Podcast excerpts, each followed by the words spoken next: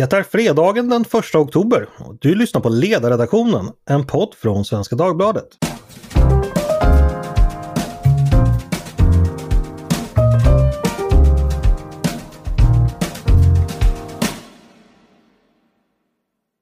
Varmt välkomna! Det är nu ganska långt gånget på 2021. Vi är inne i det sista kvartalet. Och som vanligt på fredagar är det dags att samla Svenska Dagbladets ledarskribenter för en diskussion kring veckan som gått. Jag som har förmånen att få göra det heter Andreas Eriksson. Dagens ledarpanel består av tre personer. En av dem heter Peter Wernblad. Välkommen! Tack så mycket! Hur är läget på Gotland? Det är bra som vanligt. Som vanligt, vad bra. Mm. Med mig från en annan av statsmakterna, Brandskattarö, har jag Mattias Svensson. Välkommen! Tack så mycket! Ön jag syftar på är förstås Lidingö. Sista helgen i september springer man ett lopp där. Ett lopp som du i förra panelen berättade att du skulle delta i. Hur gick det? Jo, jag tog mig i mål med ojämna plågor. Det gick bra. Mm, vad roligt. Vad bra att du representerar ledarredaktionen även i den typen av folkliga idrottssammanhang. Ja, jag blev faktiskt igenkänd av en läsare i Folland. Det var mycket roligt. Var det en välvillig läsare? Oh ja, vi var ju på Lidingö. Ja, just det. Nej, jag tänkte annars att det händer att man sätter krokben på ledarskribenter man ogillar kanske. det har inte hänt mig ännu. Vi får väl se ifall du springer lopp i mindre vänligt inställda terräng. Med mig också har vi, sist men inte minst förstås också, politisk chefredaktör Tove Livendahl. Välkommen! Tack så mycket! Jag vet ju att du inte som vanligt befinner dig i Uppsala eller på Gotland som du brukar, utan i Småland, Salt Lake City, Jönköping. Hur är det där? Ja, visst. Jo, men det är lite gråmulet och sen har jag läst i lokaltidningen i morse här att ortsborna sörjer därför att det här privilegiebrevet som Magnus Ladulås utfärdade 1284, det ska nu skickas till Riksarkivet. Så att på måndag så ska man en sista gång kunna se det här som allmänhet på Statsarkivet i Jönköping, men sen ska det skickas upp till Stockholm. Är inte det typiskt centralmakten att lägga beslag på allt sådär fint man har ute i provinsen? Jag tycker det är ett jäkla sätt helt enkelt. Ja, det är ett ofog. Det är det verkligen. Jag tycker, om vi har Jönköpingsbor som lyssnar nu, alltså gör som Magnus Ladulås själv skulle ha gjort. Ta brevet och göm undan det från stockholmarna så ni får behålla det.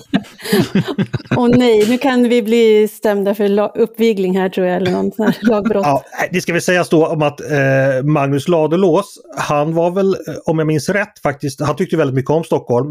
Det var ju hans far som en gång i tiden grundade Stockholm och han är ju den första kungen som är begravd där också. Så att med honom förflyttas ju mycket av centralmakten i Sverige just från Götalandskapen upp till Mälardalen. Så han kanske hade gillat idén där med att ha ett centralt arkiv just i Stockholm. Men nu är vi in på helt fel ämnen. Vi ska ju prata om vad som hänt i veckan. Och jag tänkte vi skulle börja med att Socialdemokraterna ju håller på att få en ny partiledare. Hon heter Magdalena Andersson. Valberedningens ordförande Elvis Söderström kunde i veckan berätta att samtliga partidistrikt har nominerat henne som ny partiledare. Så det ser ju onekligen gott ut för henne i den processen. Mattias, du har ju gått till läggen och via dem kommenterat Magdalena Andersson, som det verkar då framtida upphöjning, i en text som publiceras idag. Rubriken lyder Magdalena Andersson leder partiet bakåt. Du är alltså inte så imponerad av henne låter det som. Hur har du nått den här slutsatsen? Jag är imponerad av Magdalena Andersson som person. Jag tycker att hon verkar alltså intelligent, begåvad och dessutom rolig, vilket ju är en del av det som har framkommit i debatten här. Men hon är ju sosse och riskerar att leda partiet fel. Och detta, nu tittar ju alla efter omprövningar jämfört med den tidigare ledaren Stefan Löfven som ju känns före detta redan innan han formellt avgått. En sak jag noterade då är ju att under Stefan Löfven så döpte ju Socialdemokraterna om sig till Framtidspartiet. 2012 efter att ha konsulterat en fokusgrupp, vilket känns väldigt 2012.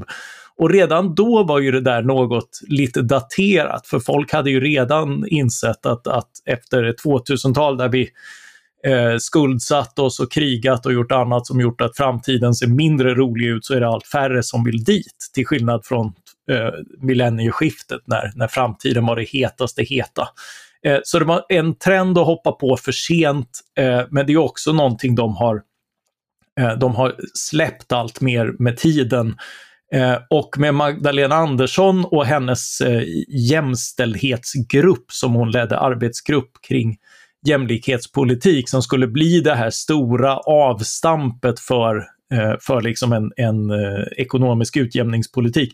De tar ju tvärtom, i första meningen så nämns 1980 och hur Sverige då var världens kanske mest jämlika land sett till ekonomisk statistik över inkomstspridning. Och det där gör ju liksom att nu vill Framtidspartiet tillbaka. Och då var det kul att titta på hur lät det då i världens mest jämlika land. Jo, det var ju en stor kulturdebatt på understrecket, inte minst initierad av ingenjören och författaren Sven Fagerberg, som såg en dominans, fast det var borgerlig regering som var en rätt blek och sossig, så han såg framförallt oppositionen under Palme som ett stort hot, och vänsterns grepp över samhällsinstitutioner och inte minst partiet som ett problem som han etiketterade som vänsterfascism och en vilja att reglera allt. Men alltså din poäng är att 1980 var inte så bra år egentligen? Nej, och det är ju också talande för en stat som går väldigt långt i att utjämna ekonomiska skillnader genom väldigt höga skatter, genom ett reglerat näringsliv, genom statligt ägande och liknande som vi fick en kulmen på under 70-talet, skapar ju enorma skillnader mellan styrande och styrda, och det är det vi ser väldigt mycket av kritik emot i samhället och bland fristående röster under 70- och 80-talet. Just det. Den som vill kan ju titta på exempelvis reallöneökningen för industriarbetare i Sverige, som då, om jag minns rätt, närmast står stilla från tidigt 70-tal fram till 90-talet egentligen, när det kommer igång igen. Så att det var ju inte någon god period för någon egentligen. Vi ska fortsätta på temat Magdalena Andersson. Tove, en ny partiledare för Socialdemokraterna. Man har pratat en del om hennes humör den senaste veckan. Är det en intressant vinkel på vår eventuellt nya statsminister? Ja, alltså, ja och nej. Alltså, det viktiga är ju liksom naturligtvis vilken politik som kommer att läggas fram, precis som Mattias är inne på. Men det är ju också så att vi är människor och vi påverkas av varandra, och den dynamik som uppstår till exempel i partiledarkretsen, som nu under detta kommande år kommer att liksom möta varandra i tid och otid i alla möjliga debatter, den är inte oviktig. Vad händer i det rummet? Hur blir konfliktytorna och på vilket sätt kommer de att tydliggöra? Så att där blir också naturligtvis de inblandade personernas känsloregister och karaktärer en faktor, absolut. Men vad vet vi om Magdalena Anderssons känsloregister och karaktär? Ja, det har väl kommit lite sådär, lite olika vittnesbörd sen, och det är folk som berättar om hur de har mött henne i olika sammanhang, och där finns det båda sådana som inte har upptäckt några sådana avvikelser och andra som har varit med om mer eller mindre raffinerade utskällningar.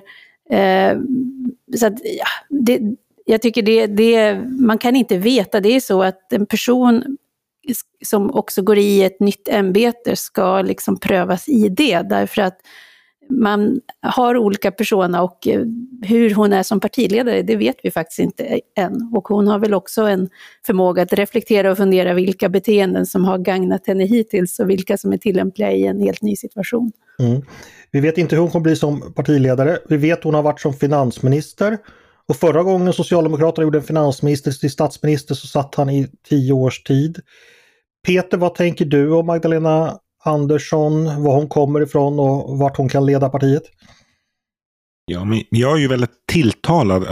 Om jag var socialdemokrat så skulle jag ha väldigt höga förhoppningar på henne som partiledare. Jag tilltalas ju av hennes kombination av temperament, intellekt och retorisk skärpa. Alltså de små brottstycken man har fått ta del av från, eller interiörer från förhandlingar och sånt där, tycker jag vittnar om en politiker som kan vara vass på rätt sätt. Alltså, dagens politik är ju full av känslor, men ganska liksom, och full av temperament, men det är ganska banala känslor. Det är liksom kränkthet och vara så upprörd som möjligt. Men det är ju en konst att vara arg på ett sofistikerat sätt. Mm. Jag tänker på det Mattias beskriver då, att framtidspartiet tittar 4 decennier bakåt. Jag kan tänka mig, det kanske är förståeligt, för att man har ju försökt göra olika framtidssatsningar. Göran Persson skulle skapa ett grönt folkhem. Sen försökte man go woke under Mona Sahlin, och sen har man under Löfven mest ägnat sig åt taktiserande i nuet. Att det kanske liksom känns ändå vettigt att återknyta till någon sorts socialdemokratisk 1900-tals tradition. Är den idén, ja, vi är ju inte sossar så vi tycker förstås att idén är dum, men utifrån socialdemokratiskt perspektiv, är det så konstigt att man hamnar där? Nej, absolut inte. Det är ju, alla vill ju tillbaka. Alla vill återupprätta någonting. Det är ju en oerhört stark samtidstrend, och det är ju snarare förvånande och talande att Socialdemokraterna är typ sist på den bollen också. Precis, alltså Jimmie Åkesson har pratat om det fantastiska socialdemokratiska folkhemmet i 15 år, och först nu upptäcker sossarna att de kan prata om det också. Men sen finns det ju också en aspekt som handlar om just vad man, som du var inne på, vad har man för aktier i det partiet? Jag tillhör ju de som då ibland har manat Moderaterna att gå tillbaka till sina rötter och back to Boman och allt vad det varit. Och det har ju inte handlat om att vi ska tillbaka till ett samhälle som var då, men att partiet behöver bottna i sina grundvärderingar. Så att den aspekten kan ju också finnas i den förflyttning som Magdalena Andersson vill signalera, att ja, nu är vi är ett nytt samhälle, och vi ska inte återskapa någonting som har varit, men vi ska försöka plocka upp det vi förlorade på vägen. Sen gör ju inte Socialdemokraterna samma distinktion mellan parti och land som Moderaterna kanske gör. Nej. True that. Exakt. Det ska bli jättespännande i alla fall att följa den här processen till dess att då Magdalena Andersson troligen blir ny partiledare, och vad som sedan kommer följa. Det kommer vi förstås fortsätta kommentera i podden.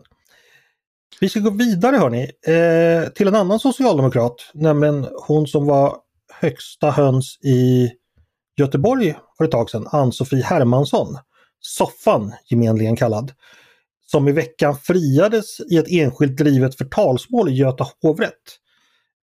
Jag tror att lyssnarna har hört talas om detta, men det var nämligen så att hon i samband med en kulturbråk, kan man väl säga, där Göteborg slängde ut vissa personer från att visa film och ha diskussion i kommunens lokaler, kallade några personer för extremister och anhängare av terrorism.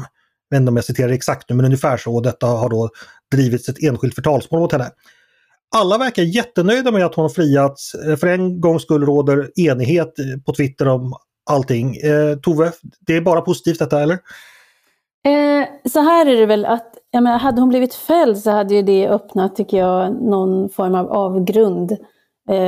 Och det är väl också, jag menar, att Aron Flam också friades, yttrandefriheten är viktig, så att jag tycker att det hade varit, jag vet inte, det hade inte känts bra om det inte hade blivit det här utfallet, men därmed inte sagt att det inte finns någonting att diskutera. Jag tycker att SvD:s juridiska kommentator Mårten Schultz har en utmärkt text där han problematiserar domskälen och säga att de här resonemangen som finns, jag tror inte att han ifrågasätter att hon blev fred heller, men säger att domskälen håller inte, så att det finns, och jag tycker att han lyfter intressanta aspekter. Så att min önskan här är att vi har en podd nästa vecka när vi försöker reda ut detta lite närmare för att bli klokare och inte bara nöja oss med att det var bra att hon inte blev fälld. Mattias, vad säger du? Du är ju en varm vän av yttrandefrihet och begriper det på juridik lika dåligt som jag gör. Har du några tankar? Jo, men liknande. Alltså det här, det var viktigt att få en stoppboll på ofoget att ta oförrätter och tjafs från den politiska sektorn till domstolar och springa och polisanmäla och ta resurser i utredningshänseende som definitivt behövs någon annanstans för käbbel. Att man kallar varandra saker. Det är ett sandlådebeteende i samhällsdebatten som inte behövs. Man måste kunna tåla att få klistrat på sig ett och annat, men det betyder inte att man behöver acceptera det, utan tvärtom behöver vi en mycket frimodigare diskussion, och i den diskussionen behöver även Hermansson ifrågasättas för sitt agerande att som politisk makthavare gå in och stoppa ett evenemang och en diskussion för att hon inte gillar deltagarna. För mot det agerandet finns väldigt mycket kritik att rikta. Mm.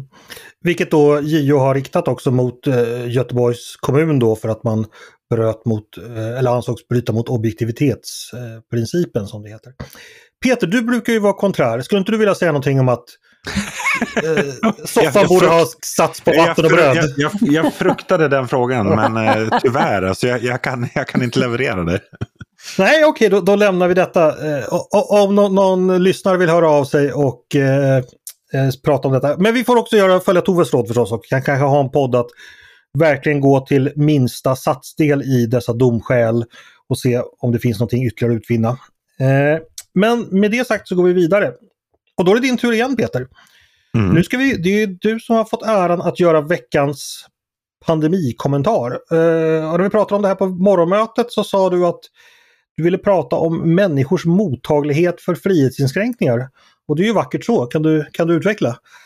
Nej, men de sista pandemirestriktionerna upphävdes ju här i veckan i Sverige. Onsdagen var ju frihetsdagen.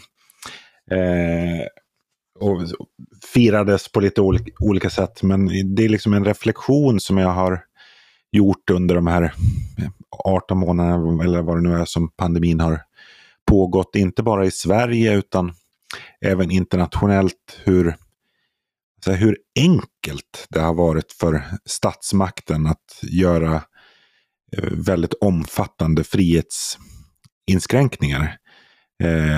Alltså jag ifrågasätter inte att det har varit liksom nödvändigt att göra frihetsinskränkningar, men jag hade nog förväntat mig att det skulle ge upphov till en mer problematiserande diskussion, men den tycker jag nästan har varit helt frånvarande i den svenska politiska debatten och även internationellt. Och vi har ju även sett att, ja, nu är det bara en enskild undersökning, men det var ju tidningen Economist som presenterade en undersökning för ett antal veckor sedan hur den brittiska befolkningen såg på avskaffandet av restriktionerna, och där en ganska stor andel av befolkningen faktiskt gärna hade sett att ganska stora restriktioner låg kvar även när pandemin var över. Och det hajar man ju till lite grann för, men jag tror att det där är ett farligt mänskligt psykologiskt fenomen ur ett liksom demokratiskt och frihetligt perspektiv. Att, alltså, å ena sidan är det väldigt bra att människan är anpasslig, så vi skapar oss ganska, även under liksom extrema omständigheter så är vi väldigt anpassliga och liksom eftersträvar hela tiden hittar en ny normalitet. Mm. Men när det normala blir att leva ofritt och att vi accepterar det. Ja, det måste jag säga, det skrämmer mig. Men varifrån hade du förväntat dig att protesterna skulle komma främst? Alltså från folket, så att säga, i bred mening, eller från vissa politiskt håll eller från civilsamhället? Vad tänkte du dig? Ja, men i den svenska kontexten, nu har vi, får man ju säga att i internationella jämförelser har vi ju haft ganska beskedliga restriktioner. Men jag bor då i Visby. Jag känner och har många krögar i min omgivning. Och jag har ju märkt på det, alltså för näringslivet och framförallt då för restaurangnäringen så har ju de här restriktionerna varit väldigt kännbara. Det har inte bara handlat om att man har ju fått under stora delar av den här pandemin haft ett de facto näringsförbud och som inte staten liksom har kompenserat fullt ut. Och jag har ju sett många av de här företagarna som har varit liksom närmast desperata, de har varit väldigt upprörda men har liksom närmast ursäktat sig för att när de har protesterat att de har inte känt att det har varit riktigt legitimt att ha invändningar mot hur de har behandlats. Det är ju jätteintressant. Ja, och det tror jag helt enkelt handlar om att de har läst av sin omgivning att det inte har funnits någon riktig mottaglighet för deras perspektiv. Att det har varit en ganska... Ja, men det har inte funnits en mottaglighet för att problematisera den här balansen mellan frihet och restriktioner. Jag har ju en teori här som jag ska snart släppa in den andra, men först måste jag bara få redogöra för den, för det är så kul att redogöra för sina egna teorier. Kan det vara så här att vi har ju fått vänstern i Sverige och traditionellt, som ofta liksom har stått för systemkritik, har ju blivit ganska etablissemangtrogen i takt med liksom att Sverigedemokraterna och den typen av politiska krafter mobiliserats, så har ju liksom vänstern blivit slutet upp allt mer och mer kring liksom den existerande ordningen. Alltså jag menar, de värsta stenkastarna, anarkisterna, återfinns nu liksom fridsamt på kultursidan och påstår sig värna den liberala demokratin och så vidare. Liksom. Att det har liksom gjort att den delen av det politiska spektrumet blivit ganska tandlöst och att man vill liksom inte bli förknippad med galningar i USA som vägrar bära masker eller Trump-supportrar och sådär. Och samma sak, liksom den traditionella högern som då länge har också velat distansera sig från den så här våldsamma systemkritik, för det är ju vår tids stora utmaning mot samhället. Det har ju kommit liksom från, vad ska man säga, någon slags högerhåll, ett nationalistiskt håll, ja, men helt enkelt Sverigedemokraterna i Sverige då, så att alla vill distansera sig för det där. Alltså nyliberaler vågar ju knappt kritisera public service längre för att det liksom är så fint att ha public service, och det är bara Sverigedemokratiska kan vara emot det. Kan det vara någonting, eller använder jag alldeles för stora bitar nu? Vad tror du, Mattias? Jag tror att du har en poäng, men jag vill till detta lägga att jag tror att väldigt mycket handlar om den grundläggande tillit som finns i det svenska samhället och som är spårbar på många sätt, att vi har hela tiden vetat och kunnat lita på att de här restriktionerna är tillfälliga. Och det är acceptabelt på många sätt att staten har en större roll under kristid av typ krig, pandemier och liknande. Och det faktum att Sverige inte har gått till de extremer som länder i vår närhet har gjort med liksom husarrest och andra rent repressiva åtgärder, och att vi i en kontrast snarare har valt en mindre, om en väldigt extrem väg att tillämpa restriktioner, så tror jag att det har aldrig funnits någon tvekan kring att restriktionerna är temporära, och då blir det mer en lustifikation att jag kunnat konstatera att det man grävde fram på krogområdet är ju gamla restriktioner från motbokstiden, med liksom att man ska sitta ner vid servering och sådär. Jag väntade nästan att man skulle få en gräns för hur många supar man fick dricka, och i Storbritannien hade man något obligatorium med mat som påminde om den svenska situationen med bångrätter in och ut. Mm. Men det här blev ju mer av komiken än tragik på grund av att vi har kunnat veta att vi ska tillbaka. Det oroväckande är det Peter tar upp, att liksom det finns en tillvänjning också i det tillfälliga, och att en del tycker att liksom förtryck går att vänja sig vid och att det blir ett sorts nytt normalläge som rent av känns som en trygghet, och att återvunna friheter känns lite jobbiga och kaotiska och svåra att hantera, vilket de är. Alltså det är ju hela poängen med frihet, att det skapar friktioner och lite motsättningar eftersom människor får göra olika saker. Men det jag tänkte på det Peter säger, jag känner ju lite, jag slänger ju direkt en sidoblick på dig Mattias, som gammal då försvarare av friheten. Du tyckte en gång i tiden att värnplikt var slaveri, eller det kanske du tycker fortfarande. Ja, det tycker jag fortfarande, ja, det är ju ett rent faktum. Ja, men liksom, du har ägnat väldigt mycket tid åt liksom, mot folkhälsorestriktioner om det gäller liksom, i det vanliga livet när det gäller liksom, alkohol eller sockerskatt eller vad det kan vara. Ändå låter du ändå ganska förstående inför de restriktioner som gjorts nu. Du säger att du delar Peters oro, men samtidigt, ja, när det kommer till sin spets, har det varit bra att vi har infört de här restriktionerna? Eller hur känner du dig liksom, som liberal inför detta? Alltså, ja, det är uppenbart att ett flertal länder och att vi i ett flertal fall gått ganska långt liksom med, alltså det här att stänga ner samhällen var liksom ingen lyckad strategi, och den tror jag det kommer finnas anledning att återkomma till. Men just det temporära är oerhört viktigt, och det har varit en väldigt tydlig premiss i demokratierna som har visat att man klarat av det här. Plus att det är ju samtidigt, alltså vi har ju sett enorma prestationer av det affärsliv som inte varit nedstängt, med högst temporära brister och väldigt lite av sånt som befarades i inledning av pandemin. Nu har vi liksom följdeffekter som vi kommer att leva med ett tag, med omställning av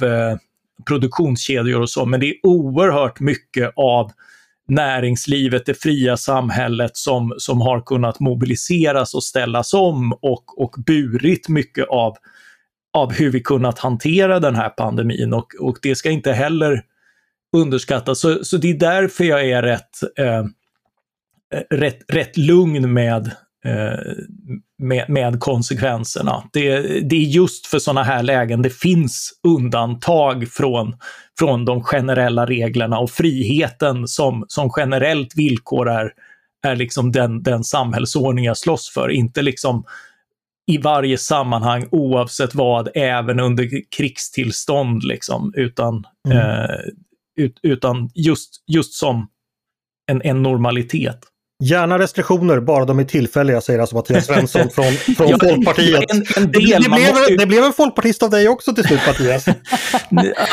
Nu tycker jag att du smutskastar grovt här, men vi tar det, för nu vill Tove säga. Ja, du vill släppa in Tove. Vad säger du? Ge oss facit kring detta. Nej, men jag ser den här frågan i liksom ett evigt perspektiv, och det är ju den här liberalernas förtvivlan över att folk inte vill ha frihet lika mycket som liberaler vill ha. Och det finns ju en glidande skala mellan det som är, man kan säga, ja, det här är en uttryckt omsorg för medborgarna, och sen glider det omärkligt över i en paternalism som sen omärkligt glider över till det man kan kalla för förtryck. Och det är ju liksom, svårigheten är på något sätt att se var går den här gränsen och var behöver man rida spärr, men jag tycker det här är liksom en återkommande vånda som finns, att liberalerna blir liksom Alva Myrdal som säger det är nyttigt för dig med frihet, och så säger medborgaren varför då? Det är så jobbigt med valfrihet, och så säger liberalen, ja men tänk i Wibbles form då, en årslön på banken, du kommer att fatta helt andra beslut och känna en helt annan frihet. Och varför då, säger medborgaren, det är väl liksom enklare om någon annan bestämmer så att vi vet att vi kan fatta kloka gemensamma beslut. Så att jag ser att den här frågan, även om den är av en specifik art, så går den ju in i den här eviga dragkampen om övertygelsen om hur bra friheten är egentligen. Och jag tror att det finns någonting väldigt svenskt i detta. Fraser Nelson, som ju gästade oss under hösten med gästkolumner, han älskar Sverige, han älskar sin svenska fru ännu mer, men Sverige kommer som god tvåa. Och han har ju ägnat mycket tid åt att förstå, han tycker att vårt samhälle är så motsägelsefullt just när det gäller synen på frihet. Att å ena sidan så är vi individualister och vill ha frihet, men vi underkastar oss samtidigt enorma inskränkningar som inte skulle godtas på annat håll. Så att här finns, tycker jag, en evig fråga. Fast är inte det ännu en illustration? Jag menar, svenskarna gjorde väldigt mycket frivilligt som liksom gick i smittskyddsreducerande riktning. Sen var det på några håll inte tillräckligt och talande nog mycket i en politiskt kontrollerad sektor som den kommunala omsorgen. Men... Jo, vi vill både ha kakan och äta, vi vill både känna att vi har ett fritt val, att vi tar eget ansvar och så. Samtidigt så förväntar vi oss, vi blir väldigt snabba att peka finger också om vi upplever att myndigheterna inte har gjort sitt. Och att ni skulle väl ha sagt det här då. Mm. Hörrni, vi måste gå vidare. Utan tvekan ett intressant ämne som vi kommer att återkomma till. Men Tove, vi ska gå till dig faktiskt, för det har blivit dags för ett nytt avsnitt i ledarredaktionens serie Så funkar en ledarredaktion, då Tove ritar och förklarar för oss och fåkunniga kring hur man tänker då på en ledarredaktion. Och nu har vi ett skarpt case. Det är tisdag morgon den här veckan, den 28 september. Och det första som sker när Sverige vaknar, det är att vi får reda på att ett bostadshus i Annedal i Göteborg har drabbats av ett bombdåd. Massor av människor är skadade, det ryker, folk klättrar ut från balkonger och så vidare. Så när vi sätter oss på vårt morgonmöte på morgonen så har detta precis skett. Vi vet inte så mycket mer än det jag egentligen sa, att ett hus har sprängts helt enkelt. Hur resonerar man som politisk chefredaktör på en tidning då, Tove? Ja, man försöker hålla flera tankar i huvudet samtidigt. Det ena är ju liksom de direkta konnotationerna som finns, som synapserna som är upparbetade i hjärnan, och de drar ju åt det håll som väldigt många har givit uttryck för, att ja, vi har kämpat med gängbrottslighet och allting under lång tid, och är det här nu en eskalering? Får vi se någonting som vi inte har sett förut? För det har vi ju, den sortens gränser har hela tiden överträdits. Så det är ju liksom den ena delen, och den andra delen är ju vad vi gör i vår professionella yrkesroll och vilka avvägningar som görs då. Vad kan vi skriva? När kan vi skriva? Vad känner vi till? Och det är liksom journalistikens grunduppdrag som går igång. Mm. Så det är ju, och sen då naturligtvis den här önskan som alla har i det digitala samhället att snabbt kunna komma ut med någonting som står i konflikt med att man kanske inte har fått all fakta verifierad. Så att det finns en risk att man hemfaller åt spekulationer och för tidigt dragna slutsatser. Så att det är ett helt batteri, ska jag säga, av tankar och processer som går igång. Hur gjorde vi i det här förfallet konkret? Vi höll öppet. Vi sa att vi väntar med att skriva tills vi vet vad som har hänt. Därför att det blir så förärligt om man också har fel. Att man har blivit för skjutglad med fingret, så att säga, och sen sitter man där och hade fel och så. Och sen är det också det, ingen vill vara krösa-Maja heller. Det blir mycket hån på det. Så att vi sa att vi får följa utvecklingen, och så fort kommer fram någonting verifierat, då får vi vara beredd på att ställa om sidan. Men om det inte är så att vi får fram någonting, då får vi planera för att ha andra ämnen på sidan imorgon. Även om det då, man kan ju potentiellt komma inför det att man får information om läget precis när tidningen går iväg, och då kommer man att kännas lite off från banan dagen efter. Men det är nog ett pris man får vara beredd att betala. Det är bättre än att ha varit ute och skrivit någonting som inte man har fog för. Mm. Jag ska släppa in Peter här. Du är inte bara ledarskribent och pappa. Du har ju också en bakgrund som ansvarig utgivare och chefredaktör för en lokaltidning, nämligen Gotlands Allehanda. Nu vet jag inte hur man bevakar bombdåd i Göteborg från Gotlands horisont, men om något liknande hade skett i Visby under din tid, alltså hur tänker man då? Hur snabbt drar man slutsatser och hur jobbar man? Mycket på det sätt som Tove beskriver. Alltså att man får försöka hålla huvudet kallt, men naturligtvis så är ju ens uppgift att förmedla så mycket som möjligt till sina läsare om vad man vet och liksom vilka scenarier som kan vara möjliga. Så att, men Ja, nej, men det finns ju den här konflikten mellan liksom snabbhet och ha tillförlitlig fakta. Liksom. Mm. För jag tänker att nästan alla oss, eller det har vi har ju, media ägnar ju så åt att gestalta och återge verkligheten utifrån någon form av förförståelse. Och den förförståelse vi gemensamt skulle jag nästan säga i Sverige har idag, det är ju att bombningar har att göra med en viss typ av kriminalitet. Det som Tove beskriver, de här, det som går snabbt i hjärnan som vi kopplar. Och det är väl i sig inte så konstigt att det finns en viss förförståelse i ett samhälle inför vissa fenomen. Eller, Tove, eller ska man ändå vara väldigt försiktig med det? Hur tänker du inför detta? Ja, jo.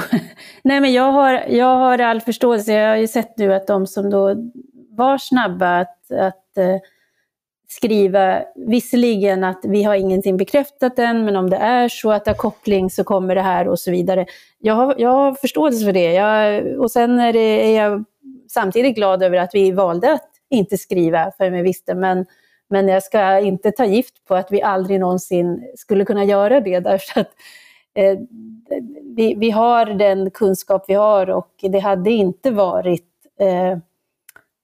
varit helt artsfrämmande att detta hade haft en koppling. Så att jag tycker liksom att det finns en efter varje sånt här fall så måste man ju på varje redaktion gå igenom och fundera på hur såg våra avvägningar ut, gjorde vi rätt, finns någonting vi kan ta med oss till nästa gång.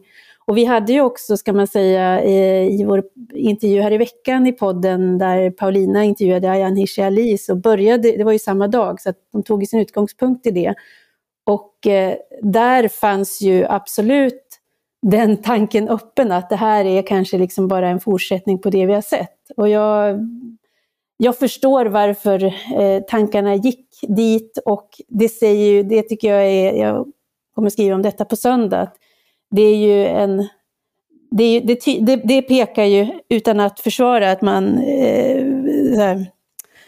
tar i med spekulationer innan man vet, men det större problemet är ju det faktum att det är så tankarna så lätt går, därför att vi har ett problem som vi sitter i sedan länge. Mm. Det här handlar ju i grunden om ett psykologiskt fenomen som gäller alla människor. Alltså att konfirmationsbekräftelsebias brukar man kalla det för, att hjärnan söker ju bekräftelse utifrån de invanda tolkningsmönster som man har. Så att den som påstår sig inte kunna trampa fel i en sån här, när någonting sånt här händer, har inte så mycket självkännedom, skulle jag säga. Eller ljuger. Ja. Hörrni, vi ska vidare till dagens sista punkt, den här lite lättsamma rundfrågan som vi brukar ha varje fredag. Och idag har jag gjort den ännu roligare än vanligt. Vi ska nämligen ta fasta på att vi precis har, eller vi har inte firat det, men hade det varit förr i tiden så hade vi precis firat Mikkelsmäss. Om det var nu, för det var då nämligen i onsdags den 29 september. Förr i tiden i det gamla bondesamhället var det här en extremt viktig dag. Den kan väl kanske då jämföras med amerikanska Thanksgiving eller andra skördefester, då lagt 2 månader före Thanksgiving, med tanke på att det är viss klimatskillnad mellan Virginia och Skandinavien. Men poängen var i alla fall att den 29 september, Sankt Mikaels dag, då var skörden bärgad, då var bodar och skafferier och fataburer och visthus helt fulla med godsaker inför vintern. Årets arbete var slut, då fick tjänstefolket sin frivecka, då hade man marknad, då man träffades och drack brännvin och slogs och hade det trevligt. Den här helgen har då inte överlevt in i industrisamhället än så länge i alla fall, det är möjligt att den kommer. Men om jag tänker så här, min tanke är så här, att om alltså att vara ledarskribent, det är ju också att så och att odlas jord. Man sår små frön som sen liksom kan växa upp och bli små intellektuella plantor. Så att jag skulle vilja be er att sammanfatta, att ha en liten skördefest och sammanfatta ert intellektuella skördeår helt enkelt. Vad sådde ni? Vad har ni sått och vad har ni kunnat skörda? Vad vill ni liksom visa upp. Det är kanske en helt obegriplig fråga, men jag skulle ändå vilja att ni gjorde ett försök. För om ni inte har något bra svar, då kommer jag istället föreläsa om ärkeängeln Mikael då, så att, och det vill vi inte. Så att, vi gör ett försök i alla fall. Jag tänkte att du, Mattias, ska få börja. Ja, alltså att skriva ledartext, det är ju lite grann som någon har liknat det vid att skriva i sand, så sen kommer det en våg och sköljer ur det, och sen är det en ny dag. Men idéarbetet är ju mer evigt och en del texter blir ju kvar. Men det jag tänker på framförallt är ju en bok jag skrev klart för 10 år sedan som heter Glädjedödarna, en bok om förmynderi, som jag nu har suttit och uppdaterat och bollar de sista detaljerna på manus med i dagarna, och den kommer i november, så det är så att säga en intellektuell samling i ladorna som jag ägnat helger och sommardagar och sånt där åt, som kommer att finnas där att plocka fram i november när det är som gråast och slaskigast, så blir det en releasefest och förhoppningsvis en bok som kan bli lika varaktig som den tidigare har varit. Men det här är ju helt fantastiskt. Det är exakt det här jag menar, Mattias. Du har liksom gött den här grisen i 10 år. Nu ska den slaktas och fläsket ska serveras. Precis så. Intressant. Precis så. Ja. I alla fall har jag plockat fram ur skafferiet och stekt upp lite gamla rester som jag hoppas ska vara smakliga också. Ja, men du liksom, framöver. Det intellektuella arbetet som du gjorde alltså för 10 år sedan kan det beror ju på att samhället kanske inte har gått din väg, så det är fortfarande aktuellt, vilket är lite mer dyster förutsägelse, eller dyster tanke. Men ja, det har ju funnits en del ytterligare att skriva om, och frågan om förmynderi är ju dessvärre fortfarande aktuell. Men det är en rolig historia också. Mm. Tove, vad skördar du för intellektuella frukter denna höst 2021? Det är en tråkig fråga. Jag vill ju skryta jättemycket över min faktiska grönsaks- och fruktskörd. Ja. Den har vi alla sett, men jag tror att skulle folk känna till den så skulle ditt hus bli södra Gotlands mest populära turistmål. Så vi ska hålla det hemligt för menigheten. Nej. Gå in på Instagram och titta på min mangold. Det jag säger bara det. Jo, nej, men jag jobbar med intellektuella fruktträd, och de bär ju inte frukt samma år, utan man får jobba på några år innan det faktiskt händer någonting. Och i augusti 2019 så skrev jag en första text om försöken att rädda biblioteket i Hoting uppe i Jämtland, eller nordvästra Ångermanland kan man nog säga att det är. Och det har tagit sin tid. Vi har fått vattna och gödsla och ta hand om det där. Skrev en ny text i december 2020, och nu då för ett litet tag sedan så kom besked om att biblioteket får vara kvar. Så att trägen vinner. Det var ju jätteroligt. Grattis till dig och grattis till Hotingborna. En fantastisk skörd. Peter, du då? Mm. Hur ser din skördemånad ut? Ja, men jag klev ju in på ledarredaktionen lagom till vårsådden i mars. Mm. Och då hade jag nog en mer eller mindre uttänkt strategi om att jag ville bidra till diskussionen om... Alltså jag såg en tydlig konflikt mellan Sveriges politiska ambitioner vad gäller klimat och miljö, och ett politiskt system och en lagstiftning som verkar åt helt andra hållet. Alltså vi vill se en snabb förändring, men vi har ett politiskt system som bromsar förändring. Och den här målkonflikten mellan... jag tycker nog med att jag har bidragit till blivit ännu mer fart i den diskussionen. Jag har ju haft viss hjälp av verkligheten med Cementa, inte minst, som verkligen liksom har aktualiserat det här. Men där tycker jag mig kunna liksom skörda en större medvetenhet om de här målkonflikterna som politiken behöver hantera, både inne i politiken och i samhällsdebatten. Mm. Och här tycker jag man kan se, om vi fortsätter på samma metaforspår, vikten av att gödsla med erfarenheter från andra sektorer, för att du har ju varit verksam i näringslivet nu i något decennium, Och därifrån då jag antar att du har hämtat mycket kunskap och sånt som då kan föras in då på den offentliga arenan. Insikter och kunskaper som kanske inte så varit så välkända, och så kommer det fram. Så att, absolut. Det är väl värt det.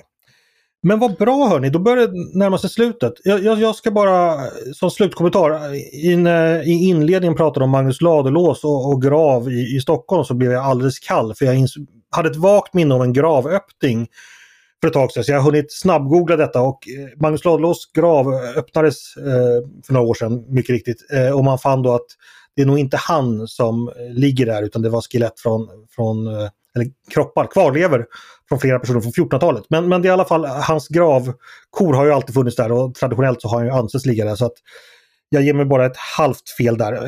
Och det är möjligt att man ska göra fortsatta undersökningar på den där graven, så får vi se vad som händer. Men då har jag räddat den, så ni adjunker i historia behöver inte höra av er om detta. Vad bra, är det någon som har någonting att tillägga eller ska vi ta helg? Ja, men hur ska du själv fira Mikkelsmäss, Andreas? Intellektuella frukter kan man ju knappast tala om i mitt fall, så att jag får väl gå ut och kratta i trädgården eller något sånt där mer profant sådär. Så, jo, men jag har lite hösthallon faktiskt att skörda, det kan jag göra. Hörni, Tove, Peter och Mattias, stort tack för idag. Tack själv. Tack själv. Tack. Trevlig helg. Ja, precis. Och tack till er som har lyssnat också. Jag hoppas ni får en trevlig helg också. Det ni har lyssnat på är ju ledarredaktionen från Svenska Dagbladet. Hör gärna av er till oss med tankar och synpunkter på det vi har precis diskuterat. Dock ej om det angår Magnus Ladulås grav. Eller om ni har idéer och förslag på saker vi borde ta upp i framtiden. Bara att mejla till ledarsidan @svd.se. Dagens producent har varit Jesper Sandström och själv heter jag Andreas Eriksson. Jag hoppas att vi hörs igen snart.